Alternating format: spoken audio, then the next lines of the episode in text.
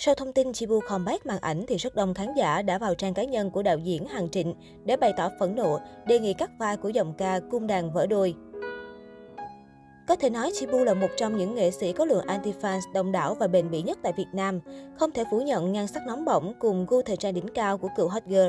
Tuy nhiên đã 12 năm lăn lộn trong giới showbiz, nhưng khán giả vẫn chưa thật sự công nhận tài năng của cô nàng. Đặc biệt, làn sóng phẫn nộ ngày một dâng cao sau phát ngôn, cầm mic là ca sĩ và mắng anti-fan có vấn đề tâm lý. Sau 2 năm tạm đóng băng vì đại dịch Covid-19, mới đây nhà sản xuất phim kinh dị 10 Lời Nguyền trở lại đã công bố Chibu vào vai nữ chính.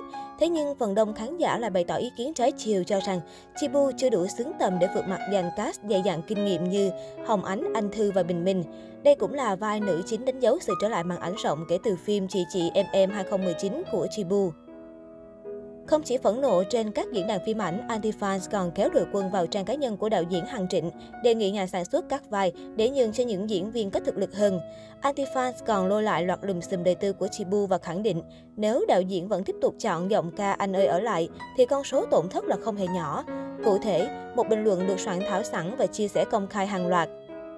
Xin chào chị Hằng Trịnh, ở Việt Nam còn rất nhiều ca sĩ, nghệ sĩ chân chính có tài năng, mong chị hãy suy nghĩ khi chọn người tham gia phim.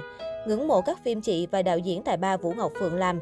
Nhưng lần này, chị và ekip quá sai khi chọn một người hám danh, chuyên đạo nhái ăn cắp chất xám, coi thường khán giả bất chấp mọi thứ để tạo scandal nổi tiếng.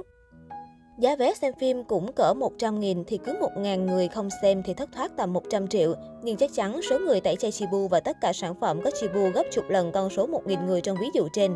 Tôi sẽ kêu gọi gia đình, bạn bè và đồng nghiệp tẩy chay lời nguyền trở lại nếu có sự tham gia của Chibu. Ngoài ra, không biết cư dân mạng còn mỉa mai nếu Chibu hát nhạc phim kinh dị thì sẽ làm khán giả kinh hồn bạc vía không kém. Chibu hát kèm theo nhạc chắc chắn sẽ đáng sợ hơn. Rồi con ma có đứng giữa đêm hát, tại vì hôm mưa anh đưa chiếc ố đã làm trái tim em thấy lòng thòng không ta. Chibu tham gia thì không xem nữa, khả năng những đoạn nhạc rùng rợn trong 10 sẽ do Chibu hát.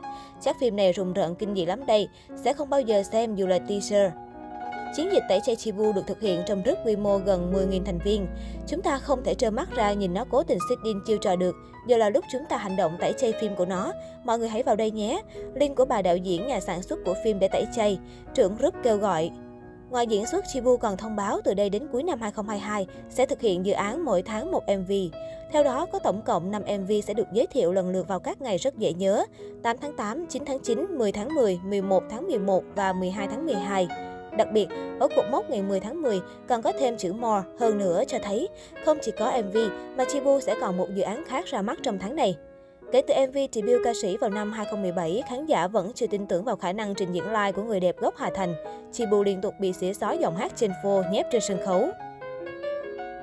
Tại họp báo ra mắt Street Dance Việt Nam khi đảm nhận vai trò đội trưởng, khán giả trung thành của bộ môn hip hop cũng được fan phẫn nộ vì vốn dĩ đây không phải là thế mạnh của Chibu. Nhiều người tự hỏi cô sẽ làm gì để hướng dẫn ngược lại cho các thí sinh. Chibu thừa nhận kỹ năng nhảy của bản thân không bằng thí sinh vì các bạn nhảy từ trong máu. Bù lại cô có những thứ người khác đang cần, đó là sự nổi tiếng, ekip chuyên nghiệp, chiến lược.